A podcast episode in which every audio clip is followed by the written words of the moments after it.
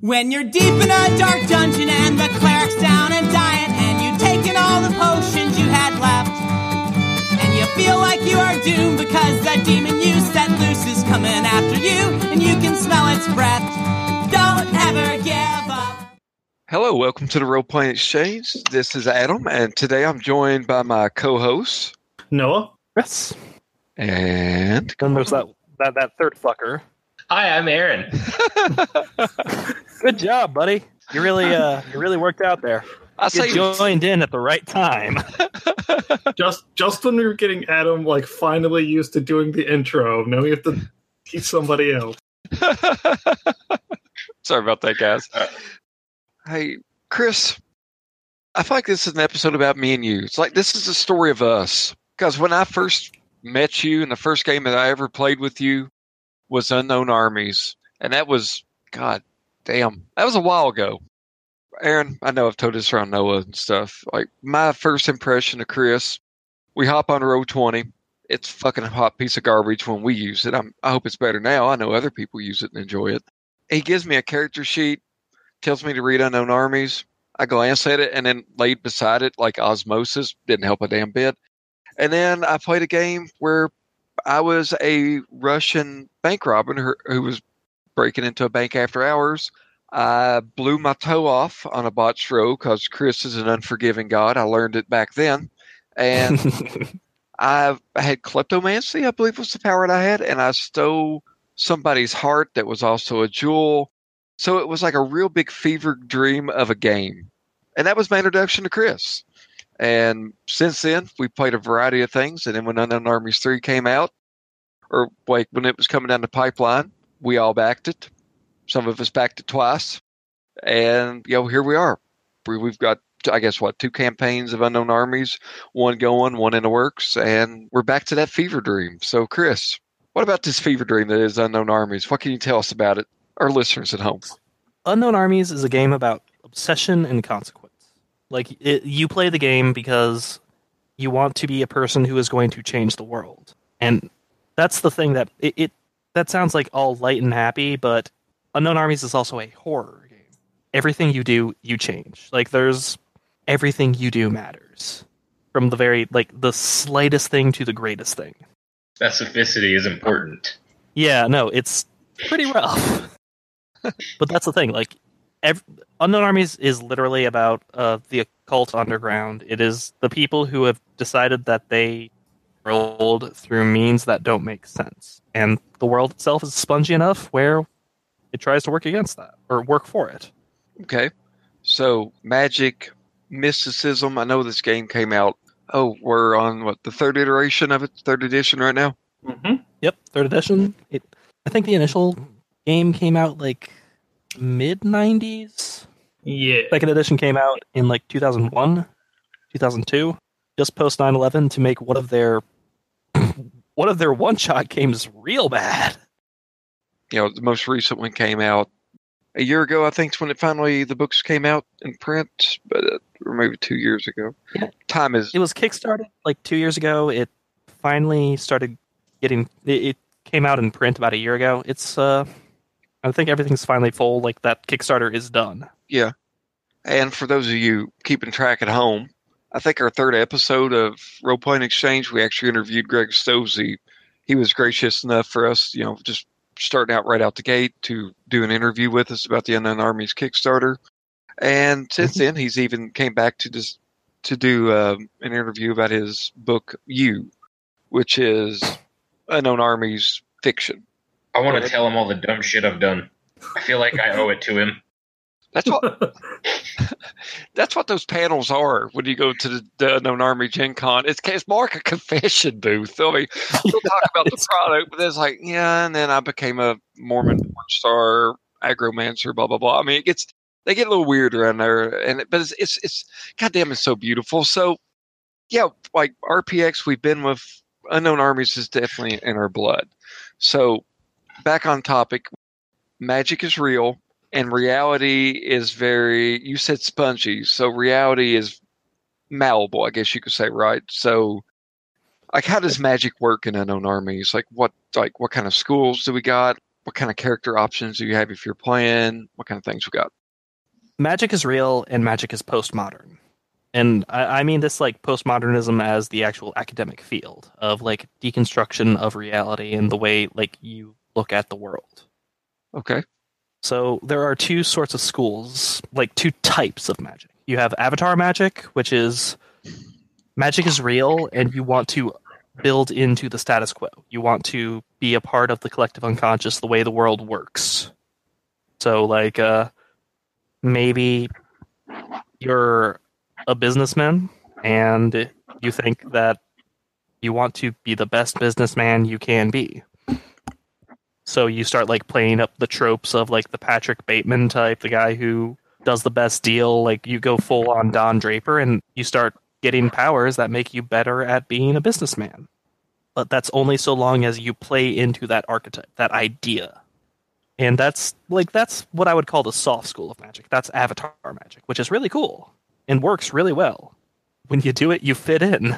You're a part of the world. Assuming a role, playing a part. Okay. Yes, exactly.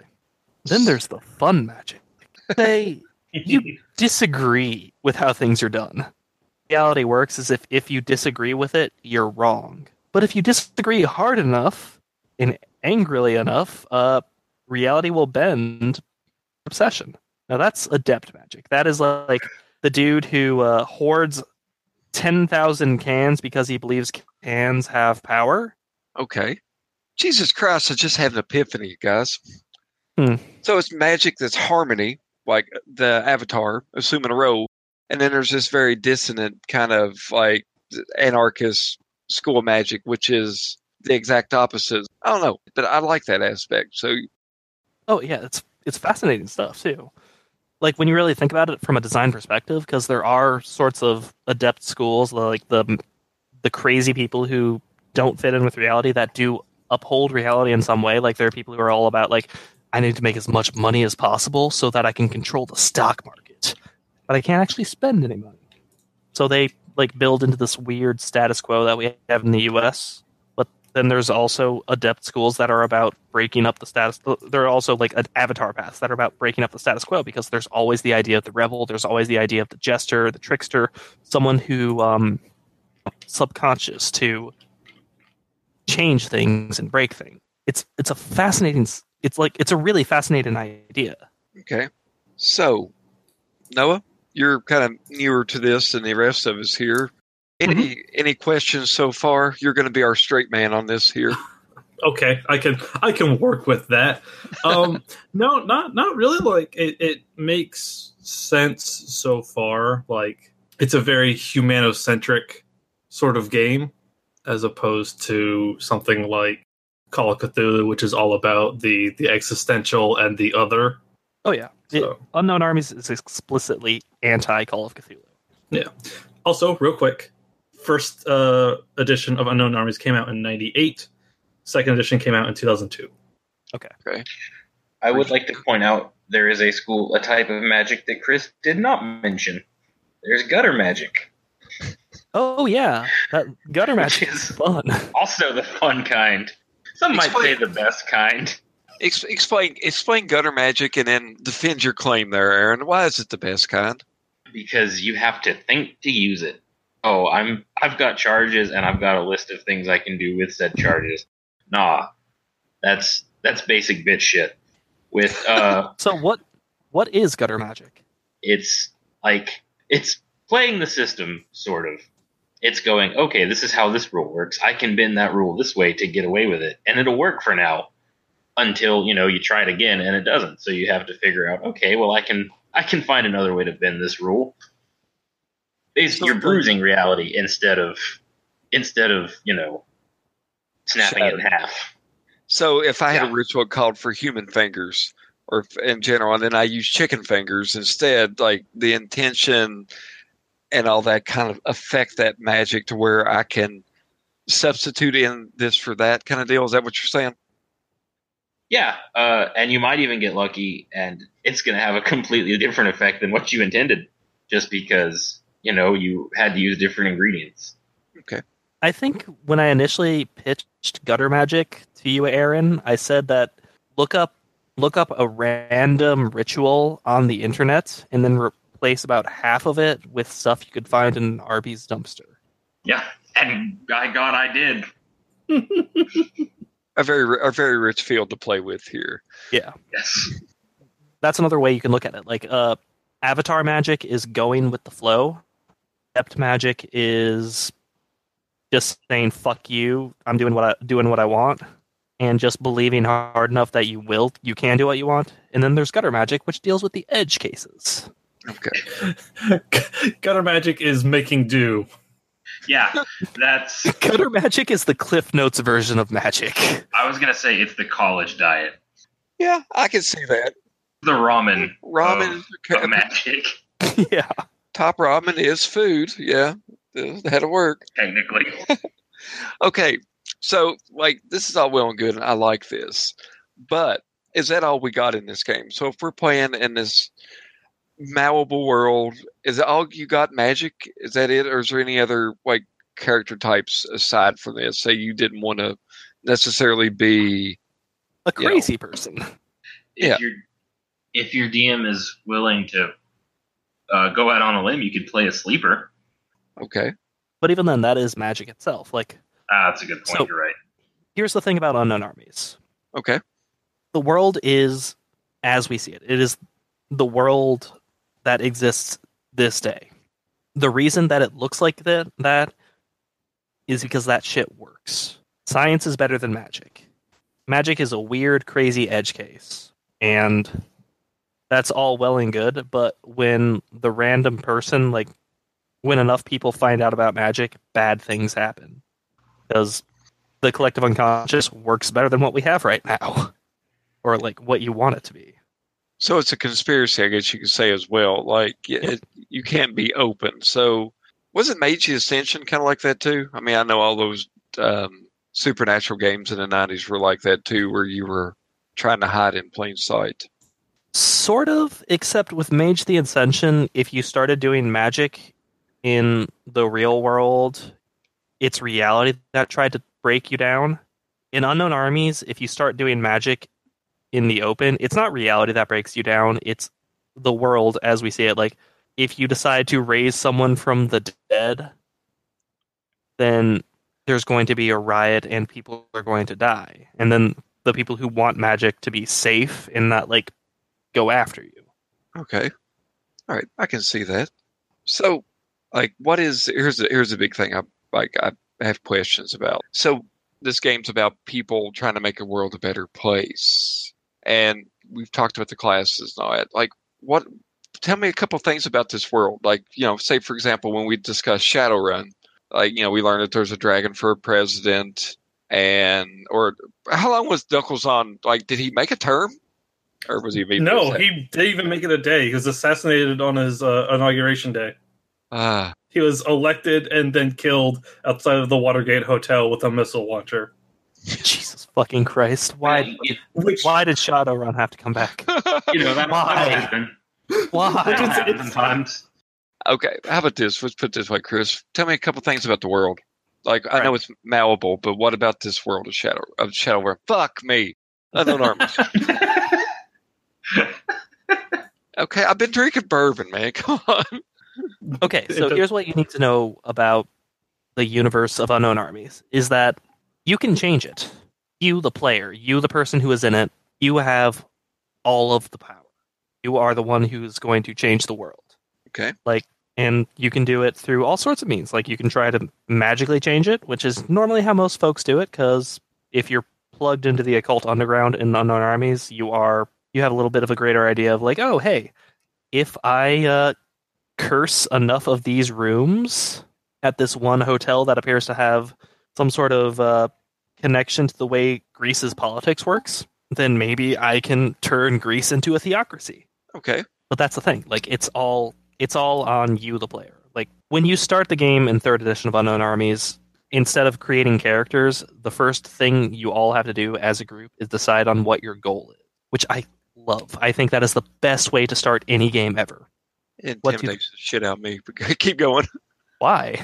I'm I'm getting away from it, but like uh, you know, even when Greg Stolze was talking to uh, to the, us about this a while back, it's not necessarily a very, it's a very non-linear kind of setup with running unknown armies from everything that I've read and gathered. And if you're a GM who's used to having uh, A to B to C to D kind of setup, then unknown armies is not going to work for you because it organically grows as the game goes. Uh, it grows. Does that makes sense? That's true. I mean, when I initially pitched the game, our game set in Marfa, Texas, I did not expect it to end in a shootout at a fucking vape store. Uh, it wasn't a shootout; it was a brawl. Either way, somebody's brain was frozen. You're right. Okay, so it's very open. I like that. Um, what about Yeah. the big? Pl- who's the big players in the game? Like pre-established It really depends stuff. on the uh, campaign as is. Like, it, it depends on the GM. okay, There is, like, a basic setting, but the toolkit for, like, how the world works. Like, that's where that's really what you need to grok when you play this game is, like, every single action the players make and affects everyone else around them, and the other people, like the NPCs, are trying to affect the world too. okay. So, like, major players do exist, but they depend on how you want to run the game. Like, I, I can go over like basic concepts though. I just give it. Give us one. Like set us and give us a good example here. Okay, so there is a big crew out of Texas called the Ordo Corpulentus, who are a group who found through a certain ritual that they can, so long as they devour the body of a human, they can turn them into basically a ghost, like a poltergeist style ghost that they can control. And all the folks who know this ritual are super, super hyper patriotic. Okay. So like the, it's basically upholding the ideals of uh, like a Texas cattle baron mixed with uh, somebody who's only ever listened to uh, country music post 9/11, like from like 2002 to 2003. Like booting your ass, like Yeah. America, America, yeah, Toby Keith Like- type stuff. Proud to be American, where at least I know I'm free. Okay. That's that's So fucked up. Like, oh yeah, it's super fucked up. And that's the thing about the Unknown Armies universe. It's kind of fucked up. The way we made it, we we have created our own our own world, and we're trying to recreate it through what we believe makes sense. So, the PCs themselves are usually trying to create the world, a world that makes more sense to them. Okay. Alrighty. So, so so what's what would be a good example of a an unknown armies campaign or like the the the goal you're going for? That really 'Cause it's depends. a- that that really depends on the group and what they want. Let's say usually the best way to start an unknown armies game is by giving the players a bunch of weird pictures and asking them how they correspond to each other, telling them that it's set in a certain area. Like uh, in our Texas campaign, the campaign like the goal was to catch an angel. Right. So what does that mean? Like h- how do you ca- go about catching an angel, and who would be interested in catching an angel? Your character, like why why did he want to catch an angel? So as to milk the rubes, you got an angel. You can show it to the religious and charge them for it. All right, and Adam. You talking about my character when we did this? Yep. Um, wash away past sins. I guess you could say. That was Okay, so- what I was going with. Yeah. Yeah, like the initial concept for the characters. Like we didn't have initial character concept. We had the initial idea. Like their goal was catch an angel, and then they created people who wanted to catch an angel for weird reasons. Another good one would be let's say you're in a smaller time group. Uh, let's go back to Texas. I think my initial concept for the San Antonio San Antonio campaign was that we wanted to bring industry back to the city through occult means. What? So basically, use use magic to make the city more prosperous. Okay. All right. So so we've we've, we've talked a lot about like the setting and sort of like the the idea behind unknown armies. I think mechanics wise, how does it work? Um, it's based on like the BRP system, like basic role playing. So it's a D100 system where you roll, you you try to roll under your skill. Right. Odd in that you don't really have control of what your skill levels are at because they're based on how sane you. Your your, your entire skill set, besides certain things that are like core concepts, your identities Okay. are uh, they're associated with a thing called the stress track, which is what makes Unknown Armies really weird in that age, because the game is very much about how broken you are. But the sanity gauge is broken up into five different parts. So how isolated you feel, how natural, how like how much you believe in yourself, or how much you're breaking against your the very your very identity, the violence you are, and I. okay, so your helplessness, like that is that is like how feel you are of your life. Like uh, if you have a lot of hardened notches and helplessness, you've been through a lot of shit that you had no control over. So you're kind of broke. Uh, your isolation, like which is we're social creatures. We've we evolved to be in packs. So most most humans can't deal with being alone for a long amount of time. Then there's then there's like the self, which is how true to yourself you are versus like what you do for a living. Like how are you being your true authentic human being? Like uh, let's say you are an anarchist who got a job at a corporation, and now you have to subsume that anarchist identity in order to uh, survive on a day to day basis. So that would be a help a self check. And there's something like unnatural where like reality breaks down, and how inured are you to be like seeing the world break? And finally, violence, which is just that. Sometimes bad shit happens, people get hurt. How do you ignore that or deal with it? Like, are you used to bad shit happening around you? And that's the thing. Like, all these all these ideas are built into unknown armies, and that like, the hardened you are to violence, the less you less you sort of interact with people, like less you can connect with them because you've seen somebody's face burn off or like fun You- shit. You watch this guy step into uh, a fire and and immolate himself. yeah. Who like, would okay. do that? Last time I saw that happen, it. uh, it's it's really hard to talk to you, Brenda, when I think about this guy who just burned himself alive. Yeah. I'm sorry, Aaron. It's just I played two games of Unknown Armies with this group, and the second game you almost died because you lit yourself on fire. I don't like. Okay, It's It a very, choice. it's a very I strong want, I want to, impression. I want to set the record straight here. My goal was to not burn myself up. It was just a quick, oh, I'm just gonna jump in the fire real quick and then get back out. But no, Chris, realizing that I'm dumb and don't pay attention enough, was like, all right, Aaron, did you want to stand in the fire? And I was like, oh yeah, for for a second. And then I did. He's like, okay, so you're still standing in the fire. And I was like, wait, what? What? No, I wanted to get out. It just went from there. I also Um, want to point out, Noah, that that is the correct interpretation of unknown armies. like, it's like, okay, this is weird. Holy shit, what's going on? Yeah. Where are we?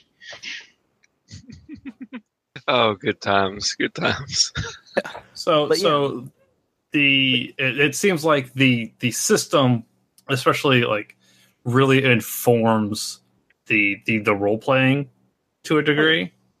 Like a lot more than like some other games, like like say maybe like D and D or even something like like Delta Green or, or Call of Cthulhu. Like it it feels almost like you took the emotional like sliding and stuff like that from like Dirty World or or Better Angels, that kind of thing, and kind of applied it to a, a D100 kind of system.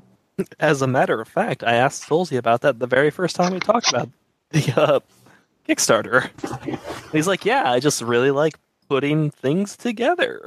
But yeah, no, it, it's very much a game where morality and like the things you do affect the way you can re- interact with the world. Was it always like that with the slides, or is that a third edition?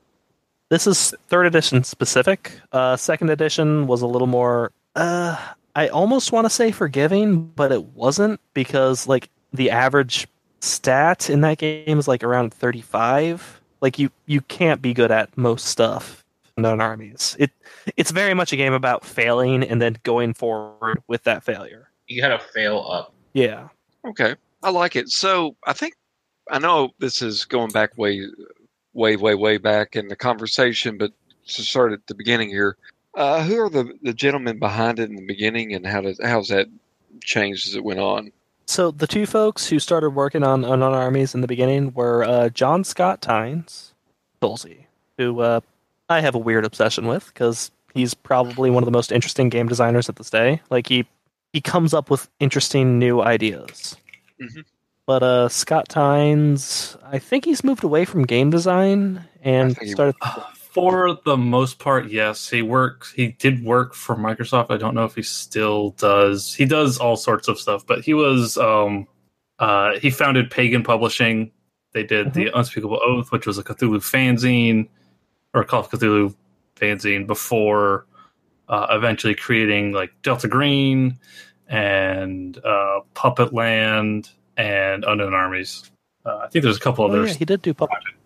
Mhm. He did do second edition Puppet Land, didn't he? Recently. Yeah, yeah, he came back to to do that, but he is outside of the the traditional tabletop role playing game like industry Yeah. now. So Yeah, he's doing his own thing. But Puppet Land is really weird, and check it out if you don't mind like horror. it's a, a a an interesting game, and uh, the It's it's possibly the darkest game. possibly like Puppet Land and Kult up Yeah. there.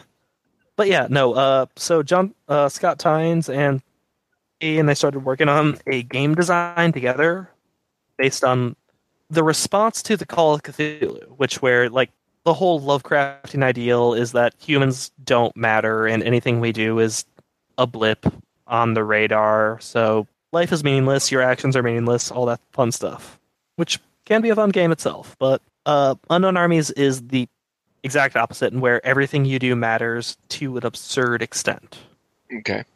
Too much, even. Yeah, much too much at times. Nice, nice.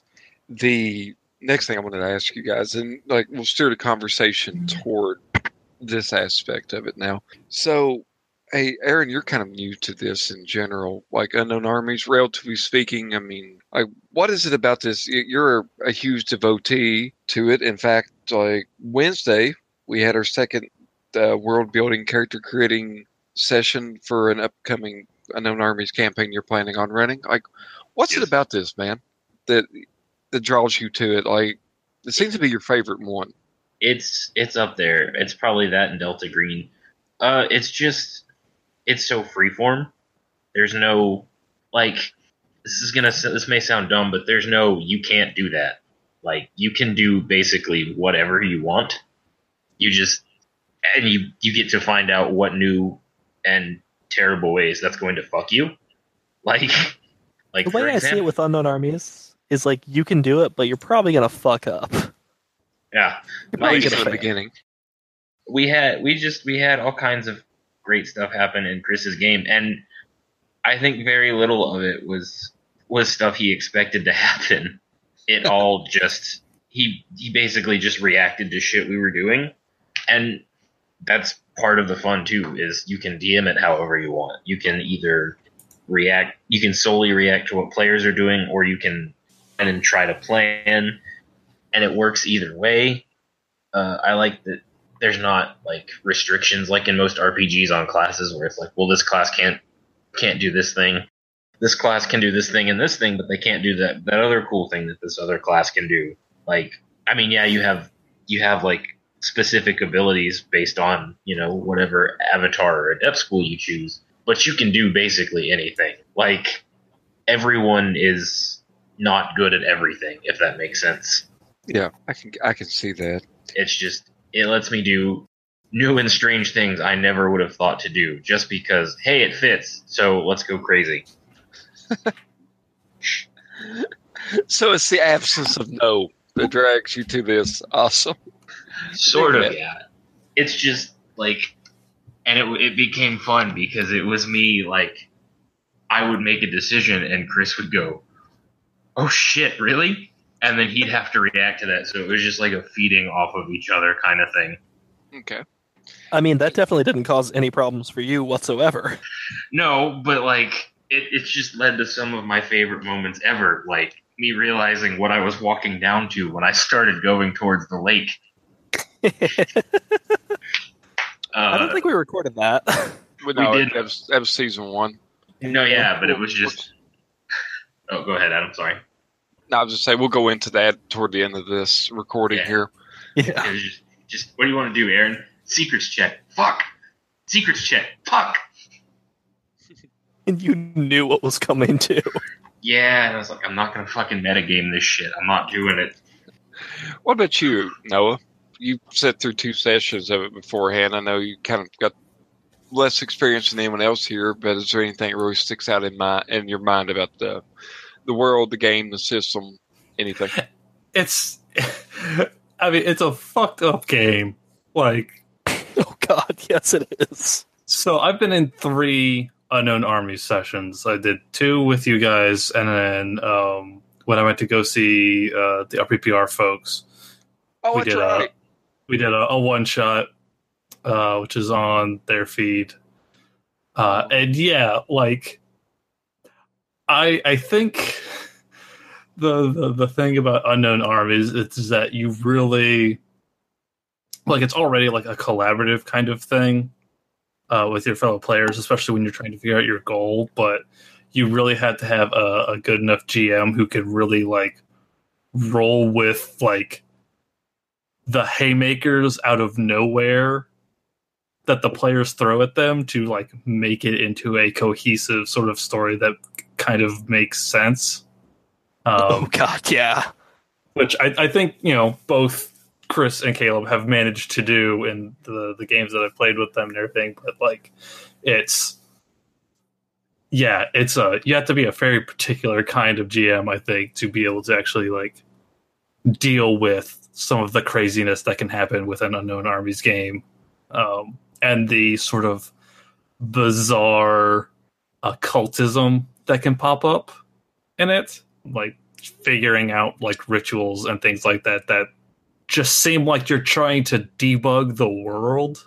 So Noah, tell us about uh, one of the things in that game that in one of those games that just kind of stopped you for a moment. Gave you, gave you pause. well, I've already mentioned one with. Oh, Uh, oh, Dick Grayson. That was the funniest thing. Oh yeah, that was that. I was in in in Chris's game. I, I already talked about um, Aaron lighting himself on fire. Uh, Before that, and- pulling one of my teeth out. yeah, there was that. There was um, Darth possessing your body, and you two like hopping back and forth between the control of your brain. Yeah. Um, there was uh, in the game I did with RPPR. Um, we had to do a ritual uh, to make the ultimate uh, manic pixie dream girl, where we the things we had to go and collect like a Galadriel doll and like every like manic pixie dream girl like romantic comedy film and like The Zooey Deschanel discography, basically. yeah, yeah, pretty much. Exactly.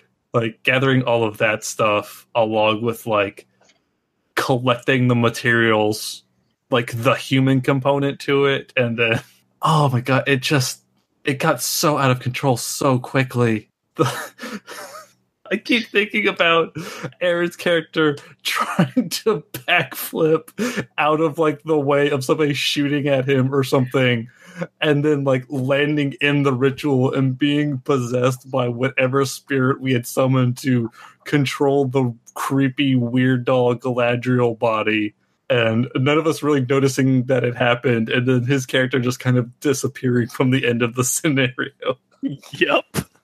That's that's unknown armies for you.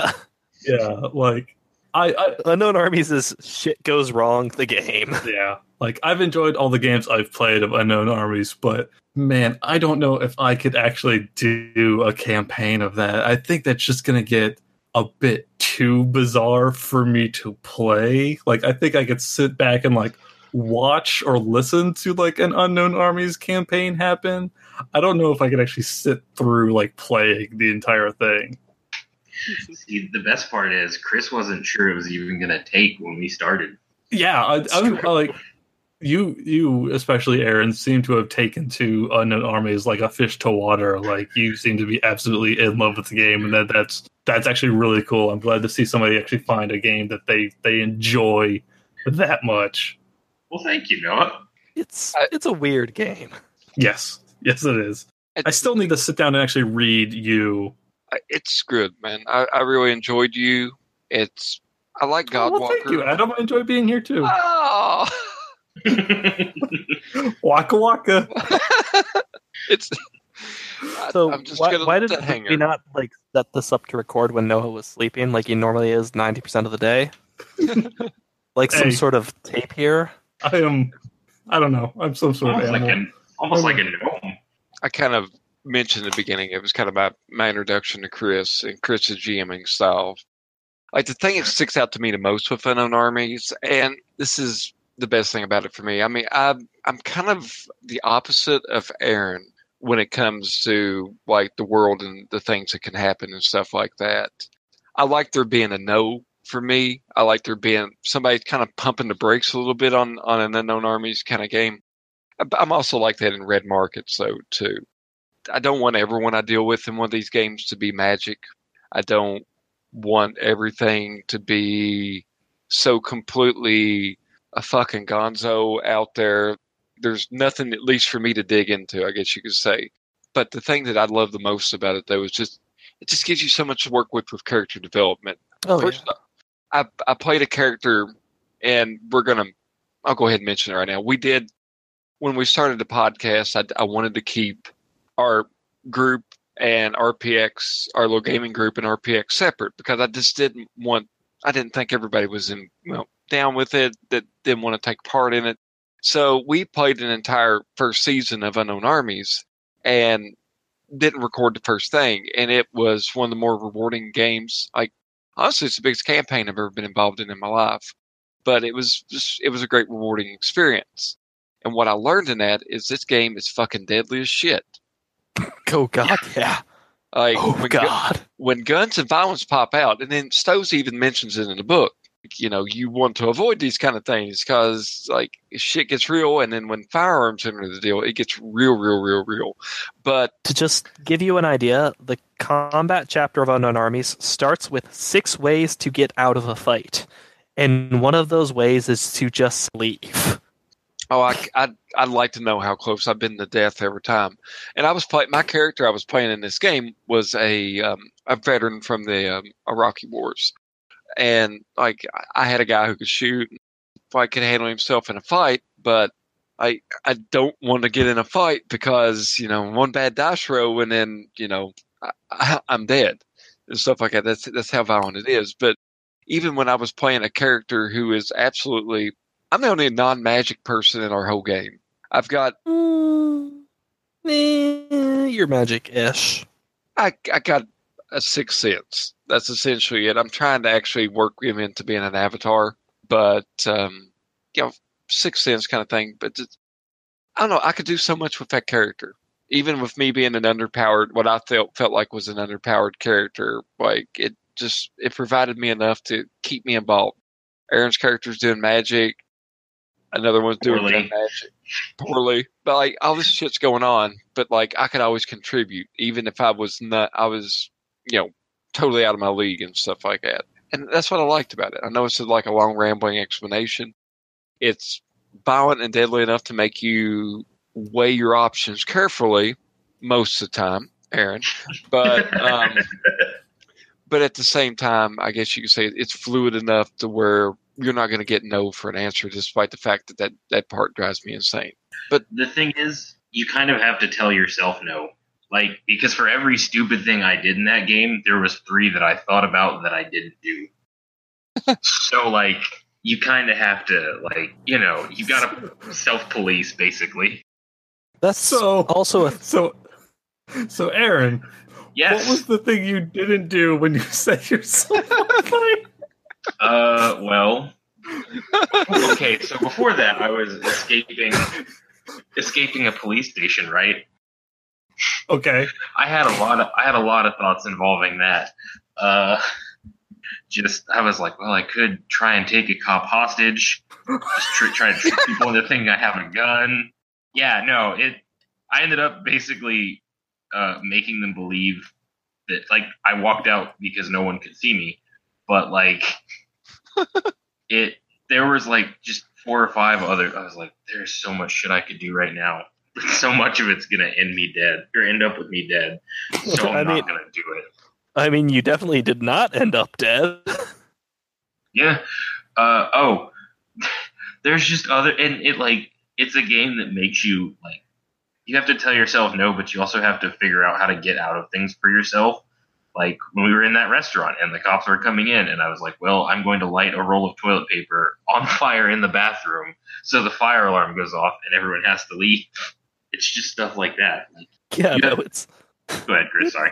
no, it, it's very much like mundane responses to crazy shits.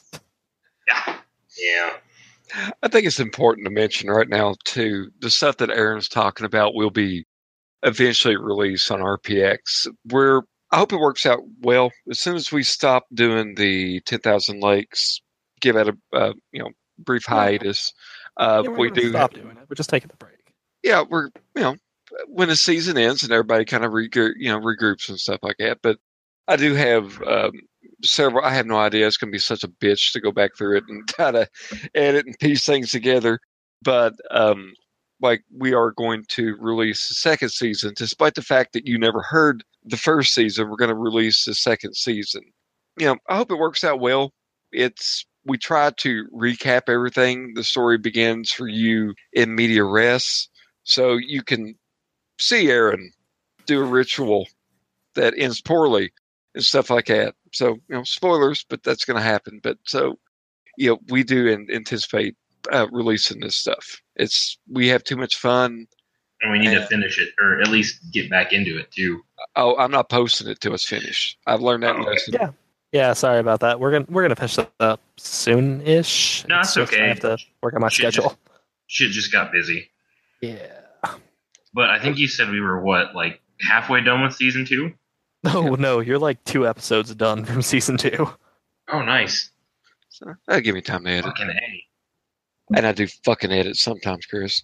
Um, Sure you do, Adam.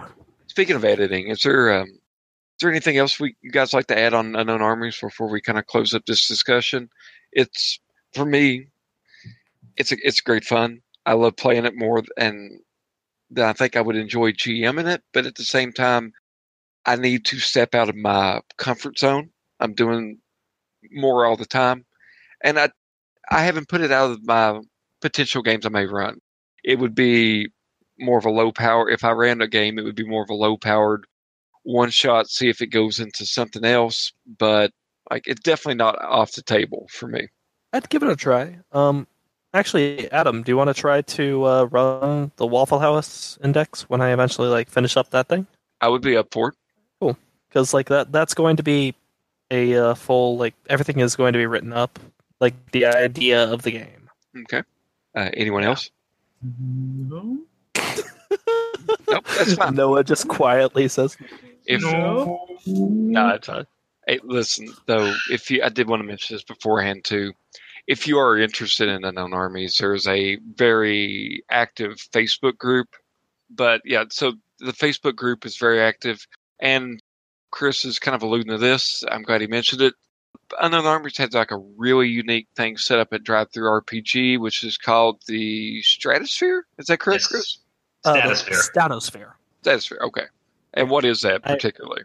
Um, so it is a group where you you can actually post your own ideas and try to sell them. Okay. Like your profits go to you. I don't actually know what the profit margins are there, but it's the idea of like where it's a community driven thing. Like I actually have a few ideas where that I'm going to post. Yeah. Like I I do want to set up the Marfa campaign as like a thing you can do on Statosphere. Okay. That Is that the only is that the only RPG system you can think of that has something like that where these home brews can, if they're polished enough, can be dropped into it? and No. No, no, D and D did it first. Uh, Yeah. Uh, Fifth Ed has the whole Dungeon Masters Guild thing that's set up through there. Um, What is this D and D you're speaking of? yeah.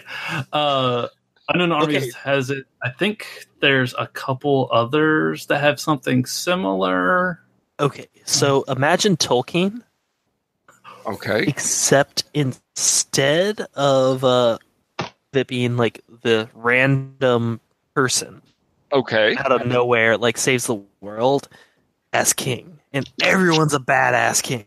Ah. Now that's D and D. Dungeons and Dragons. It's been around for like okay.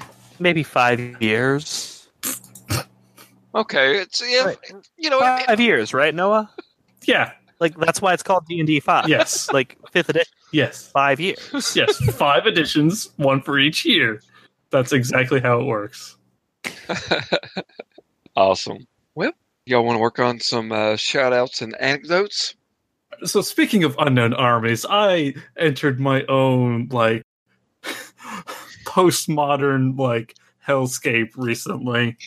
So my job, I work with a team, a team of people like near constantly. So we get to have team dinners. Um, the company pays for it. Uh, they'll pay for the meal and everything like that. The only thing we can't they can't buy is alcohol, but that's beside the point. So we decided on uh, a particular place to go have dinner because it opened up So kind kind of recently. Okay. Okay, so I presume this is like some famous place, like, you know, like an upscale thing, like something maybe by. uh Did you go to Paulding's? Please tell me you went to Paulding's. This is a good choice. Uh, so we went to Flavortown itself, Guy Fieri's uh- Smokehouse. Oh God! Did it look like a like a Matt Hardy picture blew up? Just you mean about. Ed Hardy? Ed Hardy and Matt Hardy are two different people. Aaron jumping in. Well, one Like, of how dare you? How dare you make make fun of Matt Hardy? They're not part of a tag team, Aaron. no, no, they're not. Look, I mean, either one could be applicable here. So, Wait, um, how much donkey sauce did you drink? Did you get it straight from the donkey? God, I don't know if mine actually had donkey sauce on it. What the fuck is donkey All right. sauce? I, d- I don't know. Okay, let, let's start this off. So you walk into Guy Fieri's smokehouse. What is Uh-huh. it like? So it's kind of dim. To the left of the the entryway is just because this is inside of like a sort of a. It's not really a mall so much as an enclosed like dining place. There's a couple different restaurants all on the inside of this place, and there's like a central bar kind of thing. But uh, when you walk inside, to the left of it is just like a rolling shutter door, like a garage door Oh God! and all the tables are just like these kind of bare bones wooden tables and with like regular like wooden chairs in them but you can also get like a booth that has like these weird low plush like leather chairs and like with the tables Okay, Uh, so when you walked into the smokehouse, did anyone say that the world was going to roll you? no And no there's there's there's none of that how sharp of a tool in the shed are you? God damn it. Um, so we we sit down, and one of the things I notice is that going along the ceiling of this restaurant, not quite the ceiling, but it's basically where there's like a, a lip that has like the lighting that illuminates like parts of the ceiling around the edge of the restaurant, and from where the lights to the wall or the, the ceiling meet, there's a little bit of wall, and there's just like photorealistic hot rod flames going around the entire restaurant. And my eyes following this follow it to all of the photos that are just big black and white photos of Guy Fieri with like other people, but each picture has him in it. And there is a centerpiece on one of the walls that is a giant chrome eagle that looks like it's made out of like car parts. Jesus. Yeah. It is oh boy. Um Was so Nickelback playing? So no, I don't this know who is this is like 100% a fucking unknown armies set piece. Oh yeah. Oh yeah. Someone is The- gaining charges from this. Each of it is like a slat of wood that has had pages riveted into it. So Huh. The yeah. Um, menu? Yes, the menu. It's like four or So what you're saying is you could beat the shit out of someone with that menu if you Yes. wanted to. It's four or five pages, and the last, like the end, the end page is on a slat of wood, like a, like a clipboard. So I order. Hold up, real fast. Did I tell y'all that there is an Unknown Armies game book where uh, they spent about fifteen pages telling you about how you can kill somebody in a McDonald's? Oh my god, I'm, I'm course not there is. Surprised. It's Anyway, wonderful, Noah. and I love it. Anyways, going This- on. No, back to Back hell. to you, Noah. uh, Guy Fieri is like if Mac Attack like became a, a central person. So I order a, a gentleman's jack. All right, yeah, it's, uh, no, it's a gentleman's old fashioned. I use gentleman's jack in it, and that was weird. Uh, it had alcohol in it, so it dulled the pain. How do, how do you fuck up an old fashioned though? Like, how was it weird? I don't know, like it was like Like, literally, that's just I- fucking sugar, bourbon, Yeah. and there is there's just something and about it that like that I don't I think it was either too much bitters or too much sugar. I don't really like oh god. So I had that and then I got the Motley Q sandwich. Had heroin in it. God, Uh, shaped which like is- Vince Neil. which is I have pretzel- literally just pulled hair out of my fucking head. which is a pretzel bun sandwich that is just a a mound of pulled pork with like barbecue sauce and then cheese and fried onion strings on top of it along with a small pile of coleslaw and then like some pickled onions and pickles on the side along with three different types of fries now the fries they say that there are three different types of fries and that's technically correct but they're not No, can I can I interrupt Yes. you for a second? Uh huh. Okay, so I understand that there are three different kinds of fries, Uh-huh. but I also understand that there are only like sweet potato and regular fries. What what's the third option? So no, it is all regular potatoes, and they're just cut in different styles, and none Oh. of them are seasoned any differently from each other. So you have What like your fuck, standard, Gary? you have like your standard like fast food restaurant, like maybe a little bit thicker than like a regular fast food, but like your standard like straight cut French fry. You have waffle fries, and then like these weird like fat spiral cut. They're not curly fries. They're like spiral cut. Like if you took a potato and then like Oh, cut like half- spiralizer. yeah, like it's like half of a double helix. I know what you're talking about. I've had those before. So I take a picture of this food and I, I send it to a bunch of people and just say, I'm gonna die. I pick up the sandwich and it is just like obese falling off the sides with pulled pork. And I, I, I jam it into my fat gob and take a bite. and like half of the meat in the sandwich just falls out onto the plate. Which Oh yeah, the plate. It is A hubcap. stain. It, it- basically, it is a steel like circular tray with like a little bit of a wall on it, and the fries were in like a metal, like a small metal bucket, like the size of like a drinking cup, but they, it was a metal bucket with like a little handle.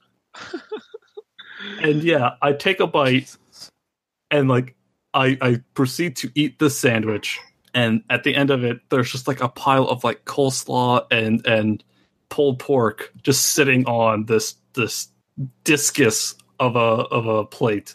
And I then I just you ate it, didn't you? I grabbed my fork and I ate that shit, and I ate my fries. And the sandwich, all told, the sandwich was okay. It wasn't like offensive, and I think it was probably like one of the the better things there. But yeah, You got the best of the middle of the road. yeah. I got So I to ate all of that, and then I took another picture of the entire plate clean, and I have it saved to my phone as a memento mori because, yeah, I I have to stay humble after that. I hurt myself today. Yeah. That's been going I- through my head. Us to feel. The entire time you've been talking, I've had that Johnny Cash Nine Inch Nails cover just going through my head. And then when you were talking I- about the, Oh, talking God, about eating is- that shit, it was like, what have I become? It just Oh God! Like You could have it all. My Three different empire types of dirt. I know one person had a macaroni and cheese uh, cheeseburger. Um, some people had like the steak and and stuff like that. Like Did any of them actually like like their food though? everybody seemed to think it was like okay. Like I don't think Yeah, anybody was blown about away. Like there have been meals I've had before, like even at like Gen Con, where it's uh we've I've been to like some pretty decent restaurants in Indianapolis that have like, oh my god, this is some amazing food. This was not one of them. No. Then- and Who would have thought that Guy Fieri's smokehouse would not satisfy? I was your know. waiter was your wear, waiter wearing his sunglasses on the back of his neck or anything like that too? No, no, she was a lovely, frazzled young lady, and there was like, there was just like I don't know, it wasn't like super crowded, but there was still like a lot more people in there than you would expect, especially since we we were dealing with like the tail end of our snow at the time. More so like all the have road, yeah, all the weather, like there's still snow out, like all the roads are still kind of frozen over and stuff like that. So there shouldn't have been that many people there.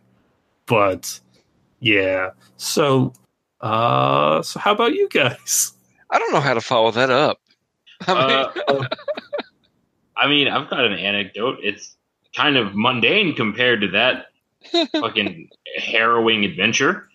Uh, go for it. so over the Christmas holiday, the the PlayStation Store was having a pretty big sale on a whole bunch of games, and I saw that The Warriors was on sale. Nice. and I never got to play that on the PS2, but I always wanted to.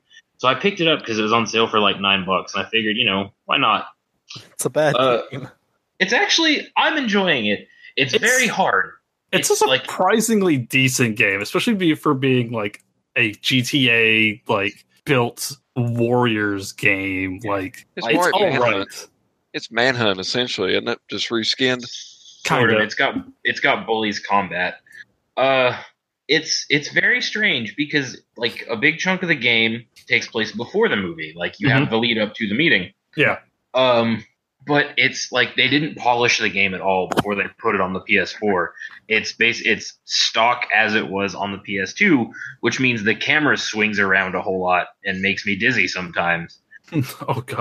Uh, and like the AI is really strange. Like they're really aggr- like your your dudes are really aggressive, and they'll do running attacks. But the standard running attack is like it's just a fucking flying crossbody at somebody.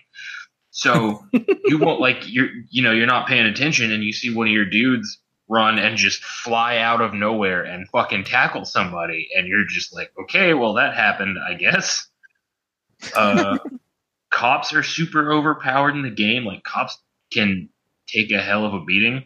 Um, I do like that one of like one of your options for like if you need money to buy drugs for health because yeah that's how you refill your health is you take what I'm which what's basically speed uh, is you can break into places smash like smash glass cases and steal their shit for money which you know I knew was a thing but I wasn't thinking about it when I bought the game. So I was playing the game for the first time and I got to do that and I was just laughing my ass off breaking into this 1970s ass jewelry store and stealing all their shit. Oh, and you can bust car windows to steal stereos. And it's also very funny because they're only like each stereo you steal is only worth 15 bucks. So I guess shit in the 70s just wasn't worth anything. Uh, track. yeah. Inflation. Oh, there's also uh, a mission early on where you take the subway and the power goes out, and you're like, oh, well, that's unpleasant. So you get up to the surface, and there's a fucking riot going on. And I was just like, wow, boy, the people of New York are really angry. And then I was like, oh, wait, it's 1979. It doesn't take shit to start a riot here. Uh, so yeah, it's it's an experience, and I'm enjoying it more than I'm enjoying Shadow of War, which has not pulled me in despite my best efforts.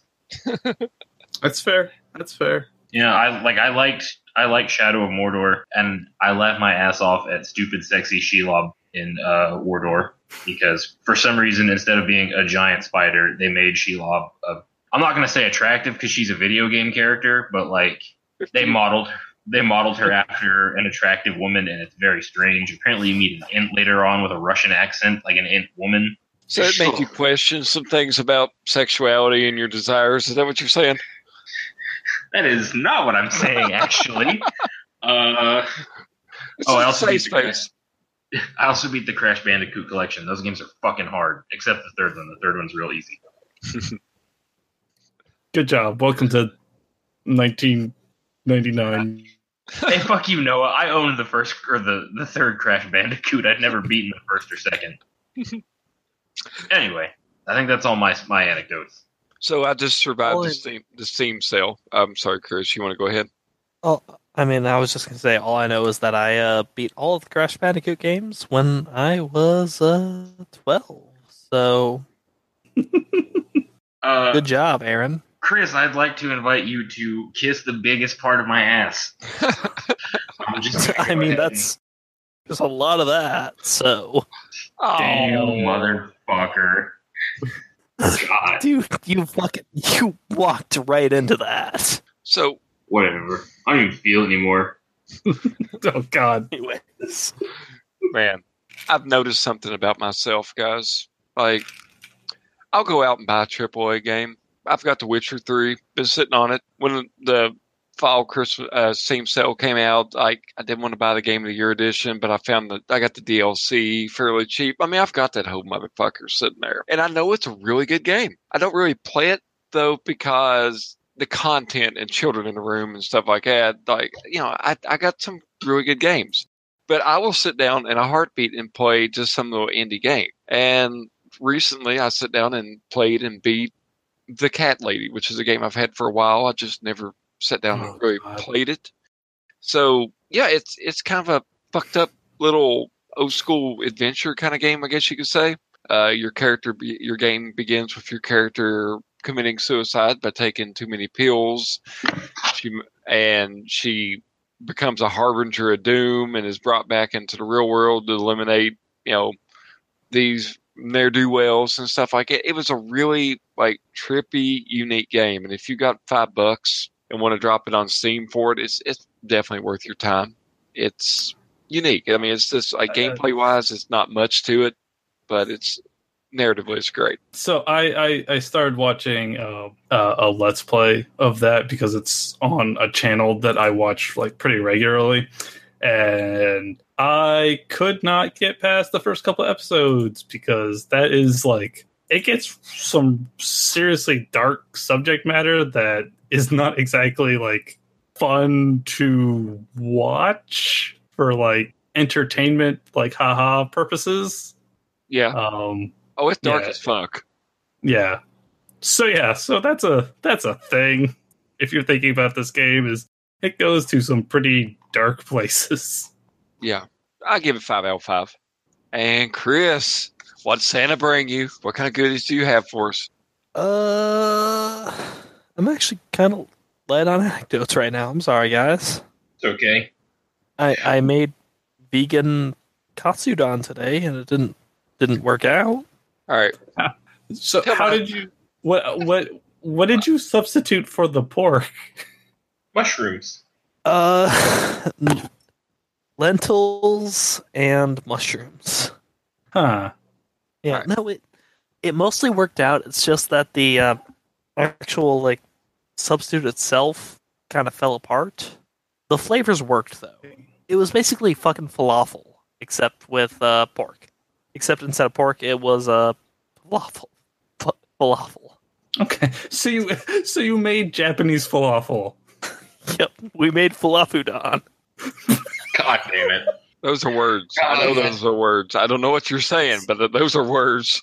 Motherfucker. Falafudon is uh is going to be one of the new starters in the next generation of Pokemon. it honestly wasn't terrible. It just needs a little more work.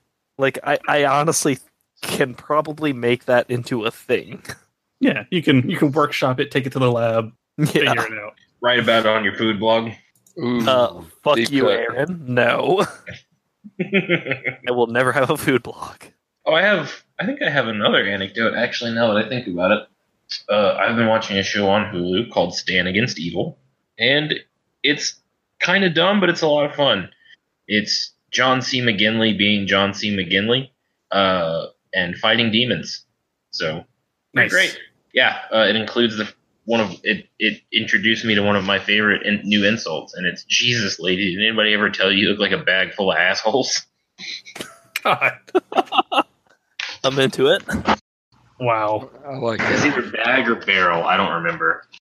Uh, yeah, it's created, produ- uh, created, produced, and written by Dana Gould, who I'm a big fan of, and he plays a uh, uh, the town like the groundskeeper at the town graveyard. And there's an episode where like the main character and his daughter are at the cemetery, and he looks at the main character's daughter and he's like, "Hey, you want to go see a dead body?" And she's like, "Do I?" And then later he's being like like there's a uh, like he's pulling a weed off a grave or something and a hand comes through the ground and grabs him and his response is beautiful because he just goes oh jeez it's like no screaming or anything just oh Not again. Nice. yeah and the episodes are only like 20 minutes each so Nice, digestible little segments there. yeah uh, and the oh the episode titles are all puns too like there's no no no your goat Wow. ah shit what was oh spider walk with me Oh, nice. it's fun stuff Is that a play on the Twin Peaks Fire Walk with Me? I assume. Yeah. Yes. Okay. and it's like I said, it's John C. McGinley. So you know, if you like Dr. Cox, this is him playing Dr. Cox times like twenty as a grumpy old man. So Well, there you go. I have to check it out. well, a little low budget because it's an IFC show, but that's part of the charm, honestly. yeah. hey, you can't beat those hype. Well, oh, you guys want to do uh, wrap it up here? Yeah, I'm gonna I'm gonna watch Devilman Crybaby soon. So the next time we do an episode, I'll I'll let you know how that is. That sounds I good. will just assume bad. Uh, we'll find out. Yeah. So I was going to go ahead and switch the theme music, and I'm still planning on it, but I just haven't had time to edit or figure things out for it. So we just let's just not mention the theme at this point. If I if I keep the same theme an extra episode just because I haven't had a chance to edit it with sick kids and everything like that. I mean, I, do- I do like Critical Hit. I just was wanting to you know switch things up, but then I said the last episode that that was our last episode with. uh with, with that theme song, and then now it's not gonna be. So Wait, Just wait, hold- Adam, are you saying that this particular this particular episode could have the uh, theme song "Critical Hit" by Ghost Mice, which you can find out by from Planet Plan-It-X Records, Possibly, or it could be "Monster" by Peach Stealing Monkeys. Yeah. Or maybe a conglomeration of the both that I mixed together and created an original composition. Either way, I'm sure. It could be either one. either way, it's going to be awesome. So, like, support those artists, whichever one we go with. or both of them. yeah, there oh you go. no, don't even support either. Support both. They're both Yeah. great. Awesome. So, if you Don't guys steal music. Sorry. If you guys want to check out our Facebook page, uh, we're on you know www.facebook.com slash Rolepoint Exchange. We also have the domain name rope uh, you know rolepointexchange.com. Uh, pretty much all the podcasts you listen to here can go like you can find them on that website because I'm just rattling and making up That's- stupid shit at this point. That's that's because that's where the the show goes is on the Yeah. website. It goes on the internet to go to the people's ear holes, Adam. Here in Kentucky, we don't know how the internet works too So- good. so you can find us on facebook.com slash the the role playing exchange, correct? yes, sir. You can find our website at the roleplayingexchange.com. Yes, and there's a Twitter out there.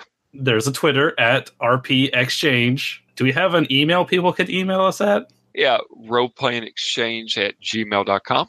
Excellent. I would ask that everybody listening to us, if you could please review us and uh, rate us on whatever podcasting service you have. uh, iTunes, Stitcher, whatever. And be sure to share this with any friends that you think might like the show, might like some of our actual plays, things like that. Word of mouth is the best way to to spread shows like this. So uh, we would really appreciate it.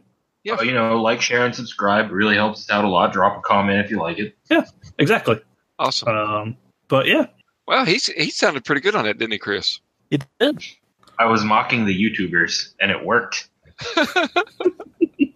from, from the role playing exchange, this has been Noah Carden. Adam Thorsberg. And Chris Hammond and Adam. Uh, so how do we end every episode?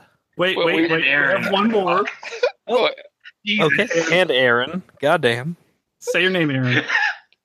My name's Aaron, Good. and I'm on this podcast. All right. God damn it. So Aaron, how do we end every every podcast? Hail Satan, and we didn't think this through. Good yeah, job. we did. I for, I forgot. We used to, forgot we don't say Hail Satan anymore. Anyway, Uh, good night. Bye, everybody. Good give night. Not all fights are won by skill, some are won by luck. Don't ever give in. You've got to keep on trying till you lose or you win. Cross your fingers, roll the die. Wait with hope for the big 2 Cross your fingers, roll the die. Let it go, let it go, let it go. Let it roll, let